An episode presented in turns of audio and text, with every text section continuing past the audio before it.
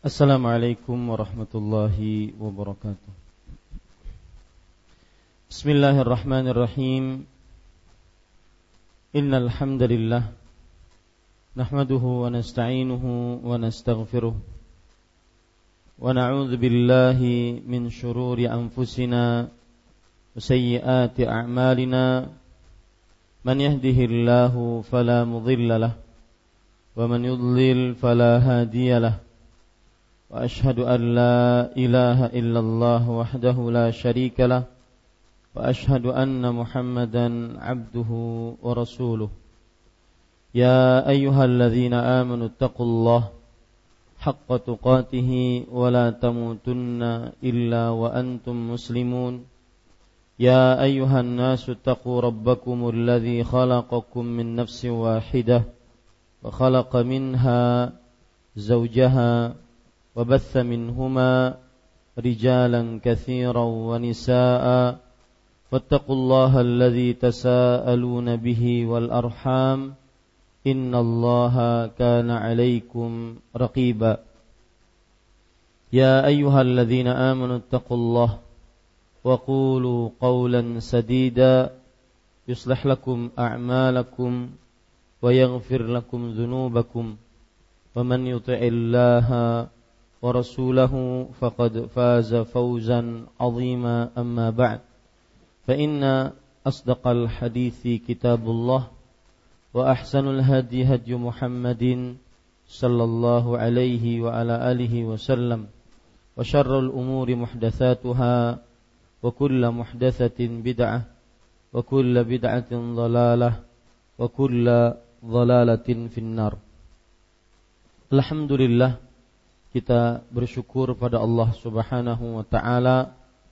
Pada hari ini Kamis pagi menjelang siang 27 Rabiul Awal 1437 Hijriah kita duduk bersama untuk kembali membaca kitab Tanbihat ala Ahkam Takhtassu bil Mu'minat yang ditulis oleh Fadilatul Syekh Saleh bin Fauzan Al-Fauzan hafizahullah taala. Salawat dan salam semoga selalu Allah berikan kepada Nabi kita Muhammad sallallahu alaihi wa ala alihi wasallam pada keluarga beliau, para sahabat serta orang-orang yang mengikuti beliau sampai hari kiamat kelak.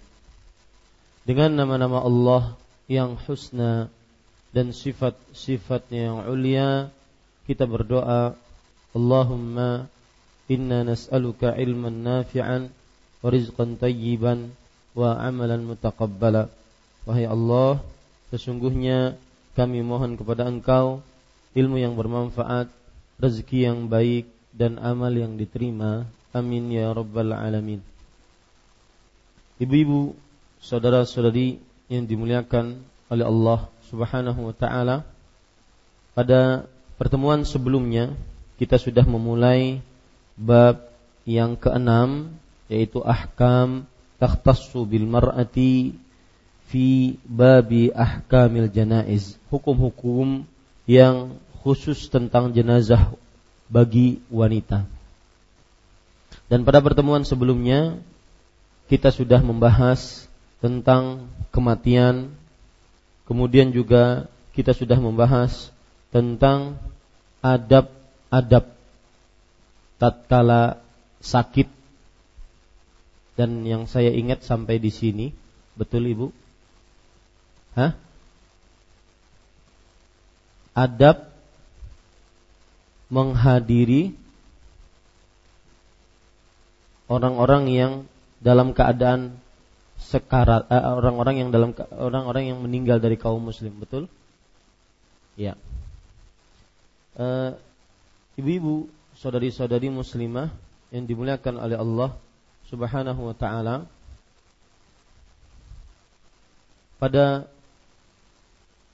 pertemuan ini kita akan membahas kembali sebelum melakukan atau mempelajari apa yang disebutkan oleh penulis dari hal-hal yang kita lakukan kepada jenazah muslimah. Dari mulai memandikan, mengkafani, membereskan rambut, kemudian mengantar jenazah, kemudian berziarah kubur dan semisalnya, maka eh, kita akan memulai tentang adab-adab yang wajib dan dianjurkan bagi siapa yang menghadiri jenazah muslim. Yang pertama, ini sudah Ibu? Sudah belum? Hah?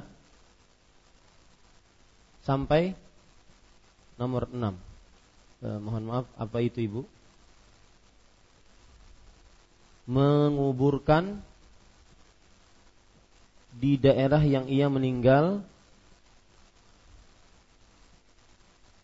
eh, mohon ada yang jawab dari eh, pakai mic nomor pertama sampai nomor 6 silahkan dibaca ibu biar saya tidak mengulang yang sudah kita pelajari yang pertama adab-adab menghadiri wafatnya seorang muslim ya yang pertama menutup matanya mm -hmm. yang kedua mendoakan mayit yang Mm-mm. ketiga menutupi seluruh tubuhnya dengan kain. Ya. Yang keempat orang yang meninggal dalam berihram tidak boleh ditutup wajah dan kepalanya. Ya. Yang kelima menyegerakan mengurus jenazah. Yang keenam melunasi hutang. Yang keenam melunasi hutang-hutangnya. Baik. Yang ketujuh silahkan ditulis ibu-ibu saudari-saudari muslimah yang dimuliakan oleh Allah yaitu melaksanakan wasiatnya melaksanakan wasiatnya. Hal ini berdasarkan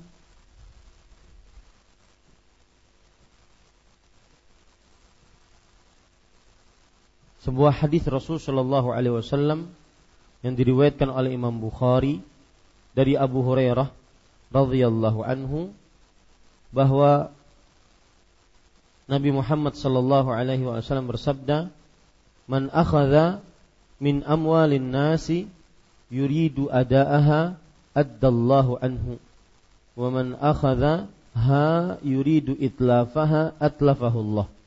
Barang siapa yang ingin mengambil harta manusia dan ia menginginkan untuk menunaikannya maka niscaya Allah Subhanahu wa taala akan melunasinya. Dan barang siapa yang mengambilnya dan ia ingin untuk menghancurkan harta tersebut maka niscaya Allah Subhanahu wa taala akan menghancurkannya. Di dalam hadis yang lain riwayat Imam Ahmad dari Abu Hurairah radhiyallahu anhu Rasulullah sallallahu alaihi wa alihi wasallam bersabda nafsul mu'min mu'allaqatun bidainihi hatta yuqda anhu Artinya jiwa seorang beriman tergantung dengan hutangnya sampai dilunasi hutangnya sampai dilunasi hutangnya. Nah ini kira-kira tujuh adab yang wajib ataupun dianjurkan ketika menghadiri jenazah seorang muslim ataupun muslimah. Dan berkenaan dengan hutang termasuk bakti seorang anak kepada orang tua adalah dia melunaskan hutang orang tuanya. Meskipun orang tuanya tersebut tidak memerintahkannya, akan tetapi jika dia tahu bahwa orang tuanya mempunyai hutang, maka dia lunasi hutang tersebut. Dan itu akan menyelamatkan ruh orang tuanya yang asalnya tidak diterima oleh langit tergantung ber, ber, berkaitan dengan hutangnya digantung karena hutangnya maka Allah Subhanahu wa taala akan mengampuni dosa-dosanya jika dilunasi hutangnya. Bahkan ada sebuah riwayat diriwayatkan oleh Imam Ahmad dan yang lainnya bahwa suatu ketika Rasul Shallallahu Alaihi Wasallam didatangkan kepada beliau seorang jenazah. Kemudian Nabi Muhammad Shallallahu Alaihi Wasallam kebiasaan beliau bertanya, "A'alaihi dainun?" Apakah jenazah ini mempunyai tanggungan hutang? Maka kemudian para sahabat menjawab, "Na'am ya Rasulullah." Iya wahai Rasulullah. Maka kemudian Rasulullah Shallallahu Alaihi Wasallam bertanya lagi, "Hal indahu min mal?" Apakah orang ini mempunyai harta? untuk dibayarkan hutang atasnya tersebut untuk melunasi tanggungannya tersebut maka para sahabat menjawab tidak ada wahai Rasulullah sallallahu alaihi wasallam lalu Rasulullah sallallahu alaihi wasallam beliau bersabda sallu ala sahibikum kalau begitu solatkan jenazah kawan kalian ini artinya Nabi Muhammad sallallahu alaihi wasallam tidak mau mensalati jenazah orang yang membawa tanggungan hutang. Orang yang membawa tanggungan hutang. Baik. Kalau sudah kita pahami ini, maka ini menunjukkan beratnya permasalahan hutang. Maka lihat orang tua orang tua kita yang meninggal, apakah dia masih mempunyai hutang atau tidak. Dan termasuk kebiasaan yang baik kebiasaan yang baik saya katakan bukan sunnah kebiasaan yang baik adalah sebelum atau sesudah disolatkannya jenazah sebelum atau sesudah disolatkannya jenazah maka keluarga dari yang meninggal mengatakan telah meninggal bapak saya atau ibu saya atau keluarga saya Fulan binti Fulan dan kami keluarga menerima siapa pun yang masih mempunyai ketergantungan ataupun si mayat atau jenazah keluarga kami masih ada tanggungan dengan orang lain. Maka diharap berurusan dengan kami keluarganya. Ini bagus. Kebiasaan yang bagus di tengah masyarakat agar si jenazah terselamatkan ketika dia berhadapan dengan hisapnya Allah Subhanahu wa taala. Kemudian ibu-ibu saudari-saudari muslimah, lalu setelah itu ada seorang kalau tidak salah namanya adalah Abu Salamah. Kalau tidak salah. Beliau mengangkat tangan atau Abu Umamah. Antara itu dan yang lainnya saya lupa namanya. Beliau mengangkat tangan, wahai Rasulullah, huma alayya. Jadi hutangnya si jenazah tersebut dua dinar. Maka Nabi Muhammad Shallallahu Alaihi Wasallam dikatakan kepada beliau kata sahabat ini dua dinar tersebut saya yang bayar wahai Rasulullah Shallallahu Alaihi Wasallam. Maka kemudian Nabi Muhammad Shallallahu Alaihi Wasallam akhirnya mensolati jenazah tersebut. Akhirnya mensolati jenazah tersebut. Setelah itu Nabi Muhammad Shallallahu Alaihi Wasallam besok harinya bertanya kepada sahabat yang menanggung dua, dua dinar hutangnya tadi. Sudah belum bayar belum? Sudah bayar belum? Sudah bayar belum? Maka orang tersebut mengatakan, besok hari insya Allah saya bayar wahai Rasulullah Sallallahu Alaihi Wasallam. Ya, Kata orang tersebut, Inna mata ams. Wahai Rasulullah, baru meninggal besok, baru meninggal kemarin. Ya, artinya masih ada waktu, baru meninggal kemarin. Maka fa'ada ilaihi fil Besoknya Rasulullah SAW nanya lagi, ad-dinaran, dua dinar yang kamu menjamin atas jenazah tersebut sudah bayar belum? Maka orang tersebut mengatakan, laqad qadaituhuma. Wahai Rasulullah, sungguh aku telah melunasi dua dinar tersebut. Apa kata Rasul Shallallahu Alaihi Wasallam? Al ana baradat alaihi jildatuhu.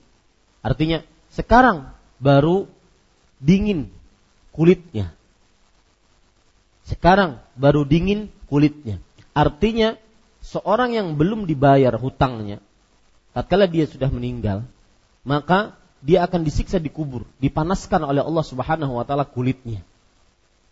Maka ibu-ibu, saudari-saudari muslimah yang dimuliakan oleh Allah Subhanahu wa taala termasuk hal yang sangat dianjurkan bahkan wajib adalah melunasi hutang si mayit ketika kita menghadiri jenazah si mayit tersebut. Kemudian, poin selanjutnya Ibu, sebelum kita masuk kepada perihal memandikan, mengkafani dan semisalnya, saya ingin menambahkan lagi dari buku yang lain karena ini meng, namanya menggunakan kesempatan yaitu perkara-perkara yang diperbolehkan bagi yang menghadiri jenazah. Jadi kalau seandainya ada seseorang yang meninggal, kemudian sebelum dimandikan, dikafani, dikuburkan, ya, maka kadang-kadang jenazah tersebut diletakkan. Kemudian datanglah orang-orang berduyun-duyun untuk bertakziah. Untuk menziarahi orang yang baru meninggal ini, baik dari kerabat, tetangga, teman, kolega dan semisalnya. Nah, apa saja yang diperbolehkan bagi yang menghadiri mayat, bagi yang menghadiri jenazah pada saat itu? Ya. Yang pertama yaitu membuka wajahnya. Kita tahu tadi atau pertemuan sebelumnya bahwa dianjurkan untuk menutup jenazah tersebut tubuhnya dengan selimut. Nah, siapa yang menghadiri setelah itu, maka boleh baginya untuk membuka penutup wajahnya. Kemudian yang kedua, diperbolehkan untuk mencium jenazah tersebut. Mencium jenazah tersebut. Tentunya Hal ini berkaitan dengan erat dengan uh, aturan-aturan yang ada dalam syariat Islam tentang kemahroman. Kalau laki-laki yang meninggal, maka perempuan tidak boleh menciumnya. Kalau seandainya bukan mahramnya. Nah, ini sudah ma'ruf ya. Yang ketiga yaitu menangis atas wafatnya si mayat tersebut. Boleh menangis atas wafatnya si mayat tersebut. Coba perhatikan tiga hal ini dalam beberapa hadis. Yaitu hadis di antaranya riwayat Imam Bukhari dan Muslim dari Jabir bin Abdullah radhiyallahu anhuma. Beliau bercerita, "Lamma usiba abi yauma Uhudin, faja'altu akshifu thawba an wajhihi wa abki, wa ja'alu yanhaunani wa Rasulullah sallallahu alaihi wa alihi wasallam la yanhani. Wa ja'alat Fatimah binti Amr tabkihi. Faqala Rasulullah sallallahu alaihi wasallam tabkihi aw la tabkihi ma zalatil malaikatu tudallihu bi ajnihatiha hatta rafa'tumuh artinya ketika kata Jabir bin Abdullah ketika bapakku meninggal di peperangan Uhud maka aku membuka kain penutup wajah bapakku dan aku menangis. Nah, ini diperbolehkan untuk menangis. Dan kerabat-kerabatku melarangku untuk menangis. Tetapi Rasul Shallallahu Alaihi Wasallam tidak melarangku. Lalu Fatimah binti Amr, salah seorang kerabat dari Jabir bin Abdullah, pun ikut menangis. Fatimah binti Amr, bukan Fatimah binti Muhammad, bukan. Fatimah binti Amr pun ikut menangis. Maka Rasul Shallallahu Alaihi Wasallam bersabda mengomentari tangisan mereka berdua. Kalian menangis atau kalian tidak menangis, maka malaikat masih saja menaungi si mayat tersebut dengan je, dengan sayapnya sampai kalian mengangkatnya yaitu mengurusnya untuk diurus jenazahnya. Nah, ini menunjukkan bahwasanya menangis diperbolehkan bagi siapa yang menghadiri jenazah seorang muslim. Kemudian Bapak Ibu saudara-saudari yang dimuliakan oleh Allah Subhanahu wa taala, di dalam hadis yang lain yang diriwayatkan oleh Imam Bukhari, Imam Baihaqi dan yang lainnya dari Aisyah radhiyallahu anha. Riwayat yang kedua ini tentang mencium, tentang memeluk, mencium jenazah. Aisyah radhiyallahu anha bercerita, Aqbala Abu Bakr radhiyallahu anhu ala farasihi min maskanihi bis sunnah hatta nazala fadakhala al masjida wa Umaru yukallimun nasa falam yukallimin nasa hatta dakhala ala Aisyah radhiyallahu anha fatayammama an-nabiy sallallahu fatayammama an-nabiy sallallahu alaihi wasallam wa huwa musajja bi burdatin habirah fakashafa an wajhihi thumma akabba alaihi faqabbala baina ainaihi thumma baka faqala bi abi anta wa ummi ya nabiyallah la yajma'u Allahu alayka mautatain amma al-mautatu al-ula allati kutibat laka faqad muttaha artinya Abu Hurairah Abu Bakar As-Siddiq radhiyallahu anhu yang bercerita siapa? Aisyah. Bercerita tentang bapaknya Abu Bakar As-Siddiq radhiyallahu anhu beliau menunggangi kudanya dan beliau memacu kudanya dari tempat tinggal Abu Bakar As-Sunah. Sunah adalah sebuah pojokan kota Madinah. Salah satu rumah Abu Bakar di sana. Sampai beliau datang ke masjid. Singgah di masjid, Masjid Nabawi. Lalu beliau masuk ke masjid. Beliau melihat Umar bin Khattab radhiyallahu anhu berbicara di hadapan para kaum muslim atas kematian Rasulullah sallallahu alaihi wasallam. Abu Bakar Siddiq langsung saja tidak membicarai Umar radhiyallahu anhu, tidak membicarai manusia, langsung masuk ke rumah anak perempuannya, yaitu Aisyah radhiyallahu anha. Maka beliau kemudian menghampiri Rasulullah sallallahu alaihi wasallam. Dan waktu itu Rasul sallallahu alaihi wasallam musajja, tertutupi, terselimuti dengan kain selimut yang ada garis-garisnya. Biburdatin habirah. Ya, itu adalah kain selimut yang merupakan surban. Surbannya tebal dan terdapat garis-garis di samping-sampingnya. Maka Abu Bakar As-Siddiq radhiyallahu anhu membuka wajah beliau. Lalu Abu Bakar As-Siddiq radhiyallahu anhu memeluk Rasulullah Sallallahu Alaihi Wasallam dan mencium di antara dua mata Nabi Muhammad Sallallahu Alaihi Wasallam, yaitu di dahi beliau.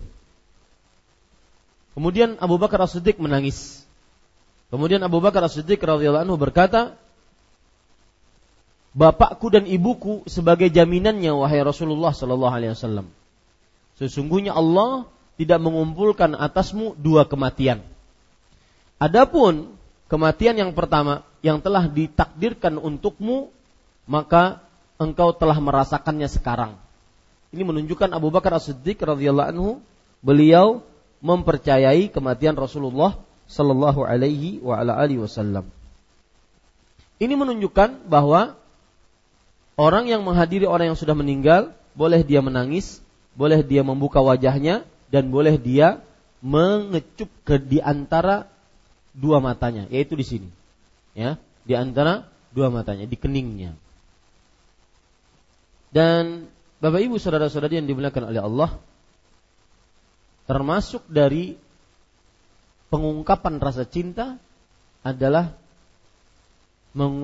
sebagaimana Abu Bakar As-Siddiq radhiyallahu anhu mengungkapkan rasa cinta kepada Rasul sallallahu alaihi wasallam, kawan beliau yang paling terdekat dengan mencium keningnya maka suami yang cinta kepada istrinya biasa mencium keningnya. Maka jika suami ibu-ibu belum mencium kening ibu patut dipertanyakan cintanya. Taib, ibu-ibu sadari-sadari dimuliakan oleh Allah, tapi ingat menangis itu batasannya tiga hari. Ya, menangis batasannya tiga hari. Dalam hadis yang diriwayatkan oleh Imam Abu Dawud dari Abdullah bin Ja'far radhiyallahu an. Anna Nabiy sallallahu alaihi wasallam amhala ala Ja'far thalathan an ya'tihum thumma atahum faqal la tabki ala akhi ba'da al-yawm. Artinya dari Abdullah bin Ja'far radhiyallahu anhu, Ja'far bin Abi Talib ini adalah saudara apanya Rasulullah ini. Abu Talib itu paman. Punya anak namanya Ja'far. Berarti Ja'far ini apanya Rasulullah? sepupu. Ya, sepupu dan sepupu itu seperti saudara. Nabi Muhammad sallallahu alaihi wasallam ketika meninggal Ja'far bin Abi Thalib, beliau mem membiarkan keluarga Ja'far dari mulai istri, anak-anaknya, anak-anak perempuannya, tiga hari untuk menangis. Artinya batasannya. Setelah tiga hari, Rasul Shallallahu Alaihi Wasallam mendatangi eh, keluarga Ja'far. Beliau bersabda, janganlah kalian menangis atas saudaraku setelah hari ini. Atas saudaraku setelah hari ini. Ini ibu-ibu, eh, saudari-saudari muslimah yang dimuliakan oleh Allah Subhanahu wa taala. Dan boleh menangis dalam Islam asalkan tidak dibarengi dengan ungkapan-ungkapan yang membuat Allah Subhanahu wa taala murka. Sebagaimana yang terjadi kepada Rasul sallallahu alaihi wasallam. Ya. Beliau menangis tatkala Ibrahim anak beliau yang berumur 16 bulan meninggal. Kemudian para sahabat bertanya, Tabki ya Rasulullah wa anta Rasulullah. Engkau menangis wahai Rasulullah sallallahu alaihi wasallam. Padahal engkau adalah Rasulullah sallallahu alaihi wasallam. Artinya ini perbuatan tidak pantas untuk dilakukan oleh seorang rasul. Kenapa menangis atas seorang mayat yang Allah Subhanahu wa taala telah takdirkan untuknya meninggal? Maka Nabi Muhammad sallallahu alaihi wasallam berkata kepada Abdurrahman bin Auf yang bertanya, "Ya bin Aufin, innaha rahmah." Wahai Ibnu Auf, sesungguhnya dia adalah kasih sayang. Kemudian beliau bersabda, "Innal aina tadma' wal qalba yahzan wa la naqulu illa ma yurda rabbuna." Sesungguhnya air mata berlinang, hati sedih, tetapi kita tidak mengucapkan sesuatu yang diridhai oleh Allah Subhanahu wa taala. Wa inna bi firaqika ya Ibrahimu lamahzunun. Sesungguhnya kita berpisah dengan engkau wahai anakku Ibrahim sangatlah sedih. Nah, ini nomor pertama, nomor kedua, nomor ketiga. Perkara-perkara yang diperbolehkan bagi yang menghadiri seorang jenazah. Yang keempat, yaitu membuat makanan bagi keluarga yang tertimpa musibah, keluarga si mayit. Sebagaimana yang disebutkan oleh Rasul Shallallahu Alaihi Wasallam di dalam hadis yang diriwayatkan oleh Imam Abu Daud, Ibnu Majah dan disahihkan oleh Imam Albani rahimahullahu taala dari hadis Abdullah bin Ja'far radhiyallahu anhu. Rasulullah sallallahu alaihi wasallam bersabda, "Isna'u li ali Ja'far ta'aman fa innahu qad atahum amrun yushghiluhum." Buatlah untuk keluarga Ja'far makanan. Sesungguhnya telah datang kepada mereka sebuah perihal perkara yang menyibukkan mereka. Ya. Ini semestinya yang dianjurkan terhadap orang yang menghadiri e, wafatnya jenazahnya seorang muslim. Dan saya pernah nyantri di Kudus, Jawa Tengah. Ini dilakukan. Subhanallah, kalau ada yang meninggal, jadi ada kadang-kadang di tengah masyarakat kalau ada yang meninggal diumumkan di masjid. Dan ini nanti pengumuman di masjid kita akan bahas juga boleh atau tidak. Uh, ada yang meninggal, Inna lillah wa inna ilaihi roji'un. Sampun wangsul Jumateng Gusti Allah. Saya ingat sekali karena dua tahun saya tinggal di sana sering sekali mendengar itu. Nah, maka setelah pengumuman tersebut, maka nanti ibu-ibu, terutama ibu-ibu berduyun-duyun untuk datang ke rumah duka, ke rumah yang meninggal keluarganya tersebut dengan membawa beras, membawa gula, membawa makanan seperti itu. Ya. Kalau di zaman sekarang ataupun di tempat-tempat yang lain bisa juga dengan memberikan uang, ya akan tetapi lebih baik makanan. Kenapa? Karena kalau uang dia akan mem, mem, apa namanya membeli lagi, menyibukkan lagi dan semisalnya. Lebih baik makanan untuk hari itu. Kalau seandainya sudah cukup mungkin baru hal-hal yang lain. Yang jelas itu yang dianjurkan malahan. Tetapi yang terjadi di tengah masyarakat kebalikannya. Ya, yang terjadi di tengah masyarakat malah kebalikannya. Apa kebalikannya? Kebalikannya yaitu Bapak Ibu saudara-saudari yang dimuliakan oleh Allah bahwa eh, yang tertimpa musibah yang malah mengadakan makanan. Sudah yang meninggal kepala keluarga, kemudian satu-satunya penopang ekonomi keluarga, kemudian membawahi e, lima anak dari tiga istri, ya. Kemudian setelah itu e, sedih, kemudian setelah itu malah buat makanan. Datang orang sekampung, karena yang meninggal itu imam masjid. Maka pas lengkap banget sudah. Ya, penderitaannya lengkap. Akhirnya ada datang orang menawari, menawarinya pun hutang, hutangnya pun riba. Hmm, lengkap itu. Ya. Ini ibu-ibu akibat sebagaimana disebutkan oleh mohon ditutup Mas tutup.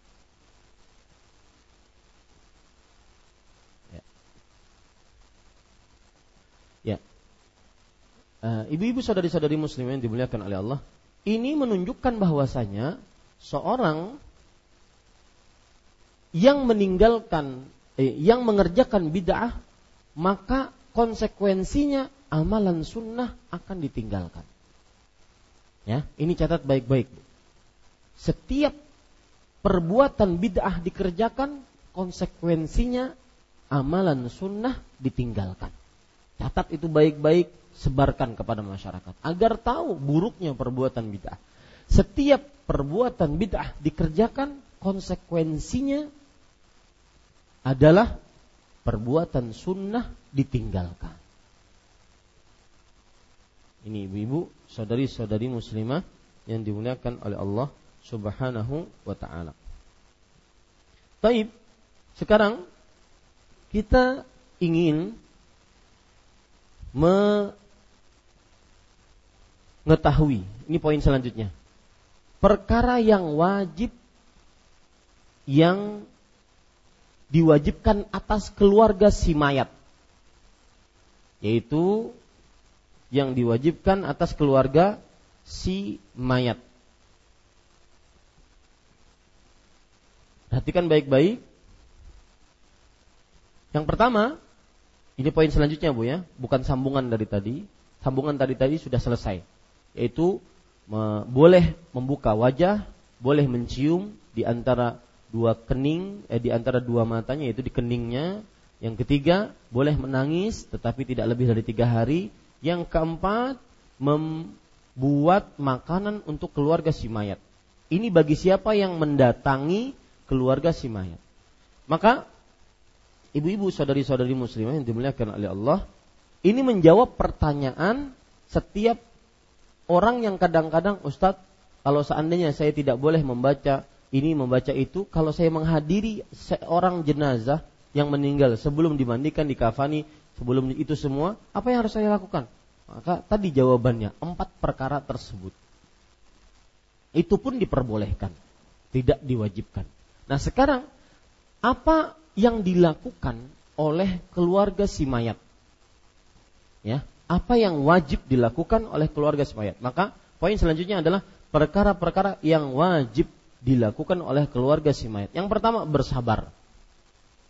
Yang pertama bersabar atas takdir Allah Subhanahu wa taala. Allah berfirman dalam surah Al-Baqarah ayat 155 sampai 157. Allah berfirman, "Walanabluwannakum bisyai'in minal khaufi wal ju' wa naqsi minal amwal wal anfusi wath thamarat wa basyiris sabirin alladzina idza asabatuhum musibah qalu inna lillahi wa inna ilaihi raji'un." Ulaika alaihim salawatun min rabbihim wa rahmah wa ulaika humul muhtadun. Dan sungguh kami akan benar-benar uji mereka dengan sedikit dari rasa takut, rasa lapar, kekurangan harta, kekurangan nyawa, maksudnya e, orang-orang yang dicintai diwafatkan, kekurangan buah-buahan, maksudnya makanan, dan bergembiralah bagi orang-orang yang sabar.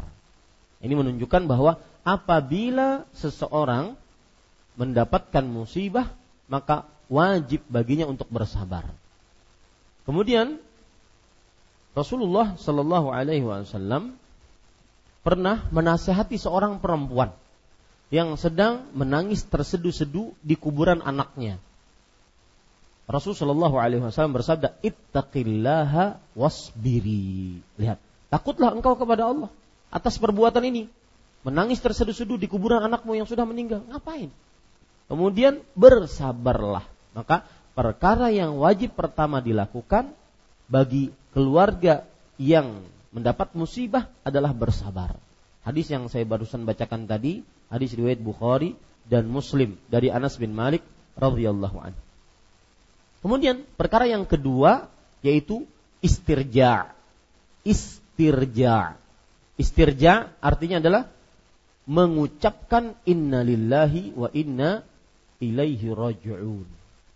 Ini perkara wajib yang kedua. Apabila ada keluarga yang meninggal, maka sang keluarganya mengucapkan innalillah wa inna ilaihi raji'un. Maka perhatikan, di sini ada semacam kesalahan kepada sebagian kaum muslim. Ya.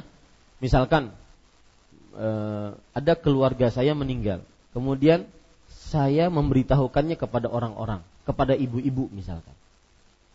Apa yang ibu lakukan? E, memberitahukannya mulai melalui WhatsApp misalkan.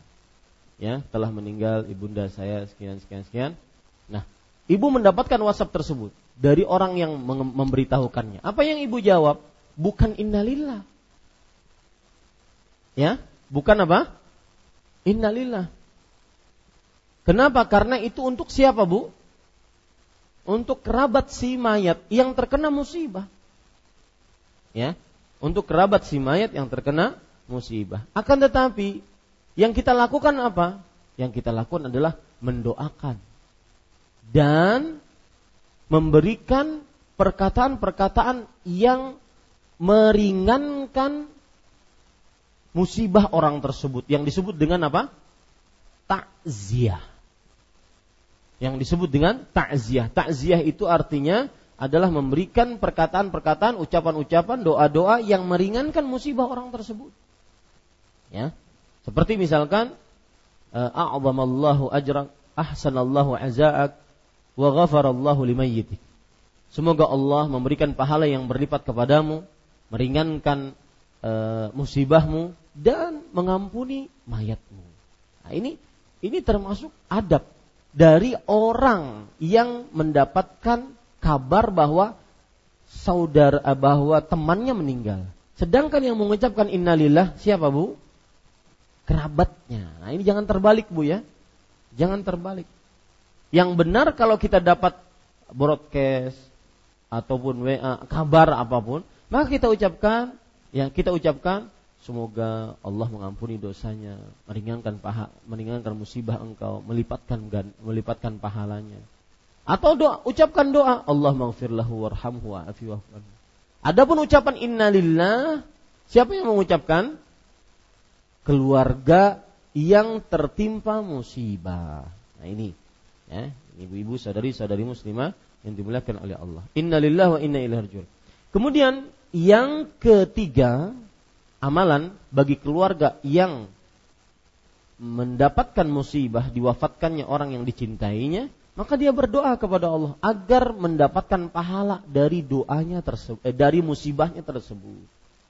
Dia berdoa sebagaimana dalam hadis yang diriwayatkan oleh Imam Muslim, Nabi Muhammad sallallahu alaihi wasallam memerintahkan kepada Ummu Salamah yang meninggal Abu Salamah memerintahkan kepada Ummu Salam, Allahumma jurni fi musibati hadhihi. Ya Allah, berikan pahala atasku dalam musibahku ini.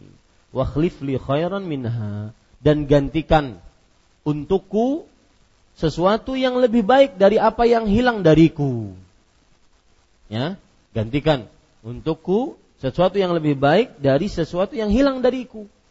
Ini ibu-ibu, saudari-saudari muslimah yang dimuliakan oleh Allah Subhanahu wa taala. Jadi ada tiga ibu ya, jangan lupa ada tiga bahwa seorang yang kerabat yang meninggal dia melihat kerabatnya meninggal maka dia melakukan pertama kali apa bu? Sabar. Yang kedua istirja yaitu mengucapkan innalillah wa inna ilaihi rajiun. Yang ketiga yaitu berdoa agar mendapatkan pahala atas musibah yang dia kerjakan ini. Wallahu a'lam. Kemudian, ibu-ibu saudari-saudari muslimah yang dimuliakan oleh Allah. Sekarang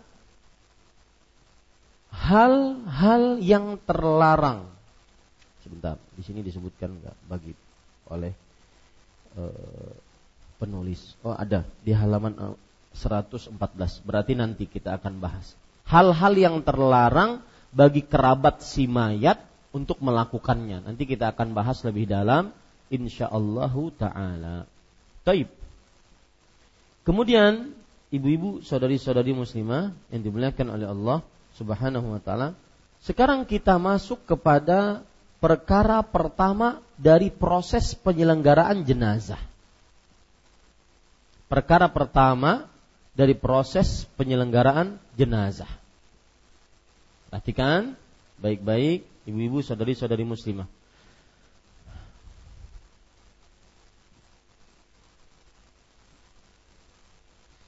perlu rasanya kita mengetahui tentang tanda-tanda ruh itu berpisah dari badannya. Agar kita tidak asal mandikan. Nanti pas lagi memandikan digosok gigi. Kenapa kok bal mati? ya. Ya, ini pengalaman eh, kejadian waktu adik bapak meninggal, bibi saya. Itu badannya masih panas. Ya, badannya dan ibu-ibu yang mandikan mungkin agak tahu. Sampai kita mendatangkan dokter dari puskesmas yang benar-benar sudah menyatakan bahwasanya beliau meninggal. Karena berbahaya juga kalau seandainya dikubur dalam keadaan masih hidup, berarti kita membunuh orang. Nah, ini ibu-ibu, saudari-saudari. Maka eh, kita ingin menyebutkan beberapa e, tanda dari tanda-tanda kematian sebelum kita memandikan. Perhatikan baik-baik. Yang pertama yaitu terbelalaknya mata. Matanya terbelalak. Kenapa? Karena berdasarkan hadis riwayat Muslim yang sudah kita sebutkan dari Ummu Salamah radhiyallahu anha beliau bercerita, "Dakhala Rasulullah sallallahu alaihi wasallam ala Abi Salamata radhiyallahu anha anhu waqad syaqqa basarahu fa aghmadahu.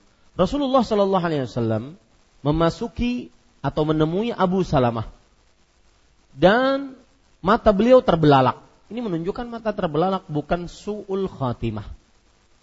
Ya, akan tetapi begitulah kalau ruh dicabut dari badan manusia. Maka Rasulullah SAW menutup mata tersebut. Kemudian beliau bersabda, "Inna ruha idza qubida tabi'ahu al-basaru." Sesungguhnya ruh jika dicabut maka mata akan mengikutinya. Akhirnya terbelalak. Berarti di sini terdapat pelajaran penjabutan nyawa atau ruh seseorang adalah dari arah kepala. Ya. Kita berdoa dengan nama-nama Allah, semoga dimudahkan tatkala dicabut ruh kita. Ibu-ibu saudari-saudari yang dimuliakan oleh Allah Subhanahu wa taala. Uh, kemudian termasuk dari tanda yang kedua yang disebutkan oleh para ulama insikhafus sidghain. Ini sidg ya. Uh, rahang. Rahangnya turun. Ya, rahangnya turun. Nah, itu dia. Kemudian yang ketiga yaitu hidung. Hidungnya tidak tegak lagi. Baik itu miring ke kanan atau miring ke kiri. Dan ini berlaku pada hidung yang mancung ataupun mancung ke dalam. Ya. Ini ibu-ibu, saudari-saudari muslimah yang dimuliakan oleh Allah. Karena sudah tidak ada kehidupan pada pada tubuhnya. Dan subhanallah kalau kita memperhatikan uh, masya Allah lebih tepatnya kalau kita memperhatikan uh, postur Rasulullah Shallallahu Alaihi Wasallam. Beliau itu Nabi dan hampir seluruh Nabi uh, bahkan seluruh Nabi tidak pernah dicela oleh musuhnya dari sisi fisiknya. Fisik Rasulullah, rupa Rasulullah Shallallahu Alaihi Wasallam itu sangat sempurna. Berkaitan dengan hidung beliau, saking mancungnya hidung beliau, itu depannya agak apa namanya? agak miring sedikit, agak jatuh sedikit, saking mancungnya. Dan itu menunjukkan salah satu keutamaan ataupun ke kebagusan rupa dari Rasulullah Sallallahu Alaihi wa ala alihi Wasallam. Kemudian yang keempat yaitu kedua telapak tangannya. Ya, kalau orang masih hidup, maka kedua telapak tangannya akan masih menyatu. Ini tidak, yang meninggal maka kedua telapak tangannya akan terbuka. Ya, kedua telapak tangannya akan terbuka. Kemudian yang kelima yaitu kakinya tidak tegak lagi, tetapi apa namanya? terbaring. Kakinya terbaring. Kemudian yang keenam yaitu berhentinya detakan jantung. Berhentinya detakan jantung. Dan yang ketujuh, ibu-ibu saudari-saudari yang dimuliakan oleh Allah Subhanahu wa taala, termasuk tanda kematian adalah kerasnya kulit orang yang sudah meninggal.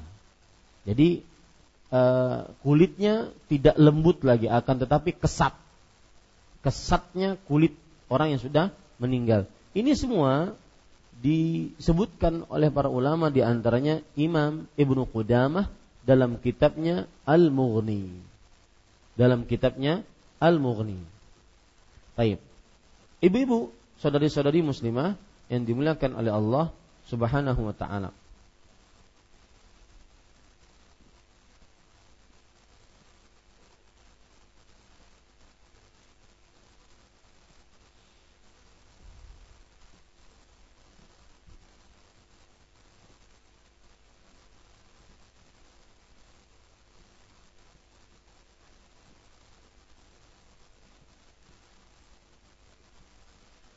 Ya. Sekarang kita ingin membaca apa yang disebutkan oleh penulis tentang memandikan mayat. Penulis mengatakan di dalam buku berbahasa Arabnya, yajibu an yatawalla taghsilul mar'atil maitati an-nisa'u. Memandikan jenazah wanita, halaman 110. Memandikan jenazah wanita wajib diserahkan pada wanita Wala yajuzu rijal an yaghsiluha dan tidak boleh dilakukan oleh laki-laki illa az-zauj kecuali suaminya sendiri. Fa inna lahu an yaghsila zaujatahu. Karena seorang suami boleh memandikan istrinya. Ya, seorang suami boleh memandikan istrinya. Wa yatawalla taghsilu rajul al-mayyiti ar-rijalu dan memandikan jenazah laki-laki dilakukan oleh laki-laki. Wala yajuzulin nisa'i taghsiluhu dan tidak boleh dilakukan oleh wanita kecuali istrinya illa zaujah kecuali istrinya. Fa inna laha an taghsila. Maka istrinya boleh memandikan suaminya. Apa dalilnya ini semua? Lihat, penulis mengatakan, li'anna Aliyan radhiyallahu anhum ghassala zaujatahu Fatimah binti Rasulillah sallallahu alaihi wasallam radhiyallahu anha. Karena Ali bin Abi Thalib radhiyallahu anhu memandikan jenazah istrinya Fatimah radhiyallahu anha binti Rasulillah sallallahu alaihi wasallam. Wa kadzalika Asma bintu Umais radhiyallahu anhu ghasalat zaujaha Abu Bakrin As-Siddiq radhiyallahu anhu. Dan juga Asma binti Umais radhiyallahu anha mandikan suaminya Abu Bakar radhiyallahu anhu, Abu Bakar As-Siddiq radhiyallahu anhu. Ibu-ibu, saudari-saudari muslimah yang dimuliakan oleh Allah, perlu diketahui sebelum kita memandikan bahwa sangat-sangat dianjurkan untuk menyegerakan jenazah, ah, menyegerakan penyelenggaraan jenazah. Jangan ditunda-tunda. Ya. Ini hal yang perlu diketahui sebelum memandikan. Bahwa sangat dianjurkan untuk menyegerakan pengurusan jenazah seorang yang sudah meninggal. E, dalil yang menunjukkan akan hal ini yaitu hadis riwayat Bukhari dan Muslim dari Abu Hurairah radhiyallahu anhu. Nabi Muhammad sallallahu alaihi wa alihi wasallam bersabda, "Asri'u bil janazah, fa in taqu salihatan fa khairun tuqaddimunaha ilaih, wa in taqu siwa dzalik fa syarrun tad'unahu an riqabikum." Lihat. E, bersegeralah kalian mengurus jenazah. Jika jenazah itu orang saleh, maka nikmat kubur yang kalian sediakan, yang kalian berikan kepada dia, ini lebih baik disegerakan. Karena dia sudah ditunggu nikmat kuburnya. Dan jika si mayat tersebut bukan orang soleh, maka merupakan sebuah keburukan. Kalau seandainya orang buruk, orang yang bukan soleh, kalian letakkan di tengah-tengah kalian. Nah itu. Jadi ibu-ibu saudari-saudari muslimah yang dimuliakan oleh Allah, maka semestinya seorang menyegerakan jenazahnya. Kecuali kalau ada uzur syar'i, misalkan meninggal tatkala malam hari. Ya, dan tidak ada orang yang mengurus jenazahnya, maka boleh untuk dilakukan besok hari pengurusan jenazahnya dimulai dari pemandian. Ini hal yang perlu diketahui sebelum memandikan. Yang kedua, Hal yang perlu diketahui sebelum memandikan juga yaitu keutamaan memandikan mayat. Keutamaan memandikan mayat. Dan walhamdulillah ibu-ibu saudari-saudari muslimah di sini ada sebagian yang sudah terbiasa dan mempunyai jasa untuk memandikan mayat. Dan semoga amalan tersebut diterima oleh Allah Subhanahu wa taala. Lihat hadis riwayat Imam Baihaqi dalam kitabnya As-Sunan Al-Kubra, kemudian Imam At-Tabarani dalam kitabnya Al-Mu'jamul Kabir. Dan hadisnya yaitu hadis yang sahih. Disahihkan oleh Imam Hakim, Imam Az-Zahabi, Imam Albani rahimahullahu taala, Imam Ibnu Hajar Al-Asqalani rahimahullahu taala. Lihat, man ghassala musliman fakatama alaih, ghafarallahu lahu arba'ina marratan. Barang siapa yang memandikan seorang muslim, lalu dia menyembunyikan apa yang terjadi tatkala memandikan tersebut, tidak usah diceritakan. Maka niscaya Allah Subhanahu wa taala akan menghapuskan dosanya sebanyak 40 kali.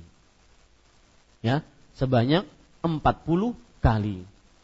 Ibu-ibu, saudari-saudari muslimah yang dimuliakan oleh Allah Subhanahu wa taala.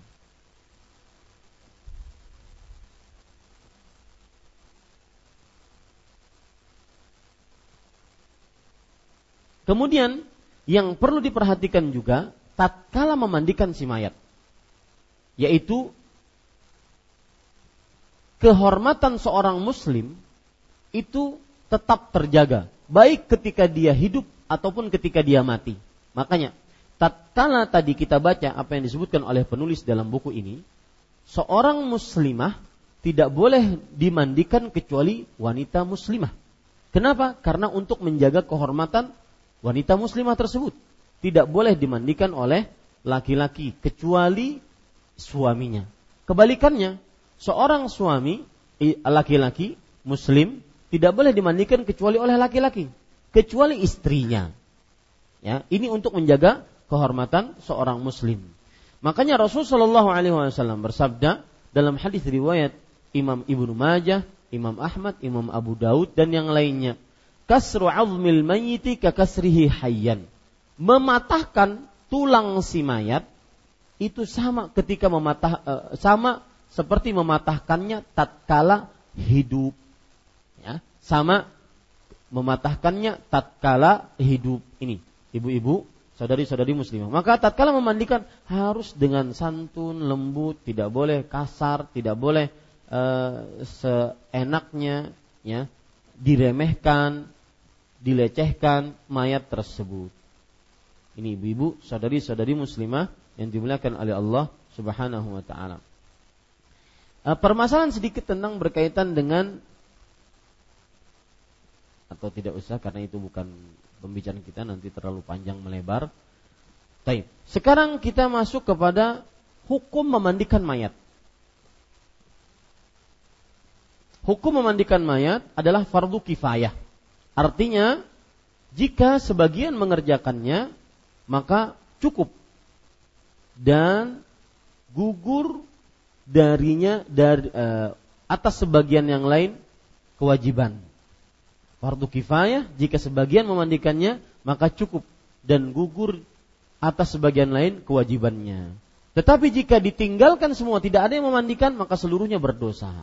Ini namanya fardu kifayah. Ya. Makanya ibu-ibu, saudari-saudari muslimah, kadang-kadang orang Banjar menyebut sholat jenazah itu apa? Fardu kifayah. Ada fardu kifayah jadi masjid mana? Di masjid sana. Padahal itu adalah hukum, bukan sholatnya. Jadi sholat jenazah itu pengurusan jenazah secara umum adalah fardu kifayah. Jika fa'alahu man fihi kifayatun saqatal ismu anil baqin. Barang siap jika dikerjakan oleh orang yang uh, cukup maka dosa atas yang lain gugur, tidak berdosa. Tetapi jika meninggalkan seluruhnya maka seluruhnya berdosa. Ibu-ibu, saudari-saudari muslimah, yang dimuliakan oleh Allah Subhanahu wa taala.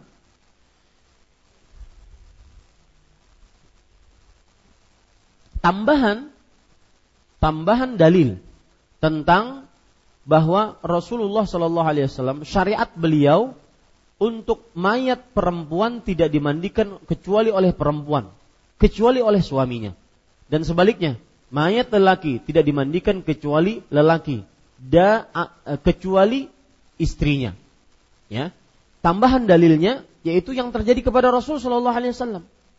Hadis riwayat Imam Ibnu Majah dan Imam Ahmad dan disahihkan oleh Imam Albani rahimahullahu taala bahwa Aisyah radhiyallahu anha berkata, "Raja'a Rasulullah sallallahu alaihi wasallam minal baqi' fawajadini fawajadani wa ana ajidu suda'an fi ra'si." Rasul sallallahu alaihi wasallam pulang dari kuburan Baqi'. Lalu beliau mendapatiku dan aku merasakan rasa pusing di kepala kata Aisyah radhiyallahu anha. Wa ana aqul wa ra'sa. Dan aku mengucapkan ya Allah sakit banget kepala. Nah, ini menunjukkan boleh untuk berkata seperti itu. Dan itu bukan rintihan yang tercela. Ya Allah sakitnya kepalanya. Wa ra'sa dalam bahasa Arabnya. Sakitnya kepalaku. Kemudian Rasul sallallahu alaihi wasallam bersabda bal ana ya Aisyah wa ra'sa Wahai Aisyah, akan tetapi aku pun juga sakit kepala, kata Rasulullah Sallallahu Alaihi Wasallam. Kemudian Nabi Muhammad Sallallahu Alaihi Wasallam bersabda, dan ini inti pendalilan bahwa seorang jenazah lelaki tidak boleh dimandikan kecuali oleh lelaki, kecuali istrinya. Dan seorang jenazah perempuan tidak boleh dimandikan kecuali oleh perempuan, kecuali suaminya. Rasulullah SAW bersabda, "Ma lau mutti qabli faqumtu alayki faghassaltuki wa kaffantuki wa sallaitu alayki wa dafantuki. Wahai Aisyah, apa yang menahanmu? Kalau seandainya engkau meninggal sebelumku, maka aku yang mengurus jenazahmu. Aku mandikan, aku kafani, aku solatkan atasmu dan aku kuburkan. Nah, ini menunjukkan ibu-ibu sadari-sadari muslimah yang dimuliakan oleh Allah bahwasanya Rasulullah SAW ingin memandikan jenazah Aisyah.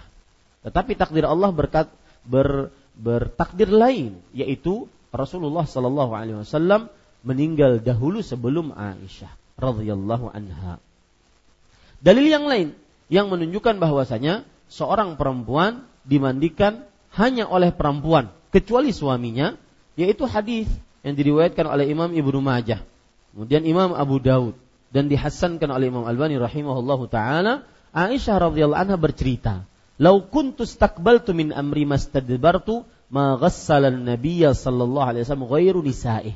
Kalau aku tahu keadaan yang akan datang, maka niscaya dahulu ketika Rasulullah SAW meninggal, aku tidak akan izinkan yang memandikan Rasulullah kecuali istri-istrinya.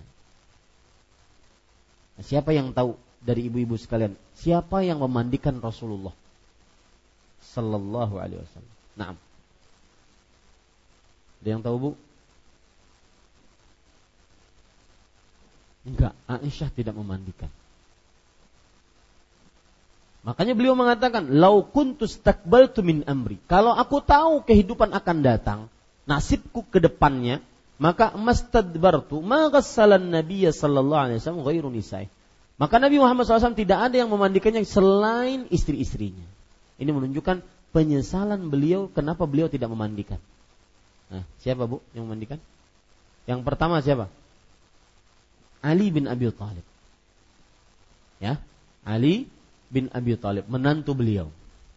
Yang kedua siapa? Menantu plus Ali ini siapanya beliau, Bu? Ali bin Abi Thalib. Abu Thalib siapanya? Paman. Ali bin Abi Thalib berarti sepupu. Yang kedua yaitu sepupu juga Al-Fadl bin Abbas. Al-Fadl bin Abbas yang memandikan Rasulullah sallallahu alaihi wasallam. Yang ketiga yaitu Thauban yaitu uh, yang menjadi pembantu Rasulullah sallallahu alaihi wasallam. Intinya Ibu bahwa seorang perempuan tidak dimandikan kecuali para perempuan, kecuali suaminya. Baik Ustaz, kalau anak laki-lakinya gimana? Haram. Kenapa? Karena berarti akan memegang aurat-aurat ibunya. Ustaz berarti saya tidak berbakti. Enggak, kebalik. Yang memandikan malah tidak berbakti. Karena aurat seorang ibu diharamkan kan ini yang namanya mandi harus memegang mohon maaf e, buah dadanya, kemaluannya, duburnya. Nah, ini diharamkan dan diharamkan untuk menghadirinya. Dan jangan bawa perasaan di sini, ya. Jangan bawa perasaan. Ini ibu-ibu, saudari-saudari muslimah yang dimuliakan oleh Allah Subhanahu wa taala.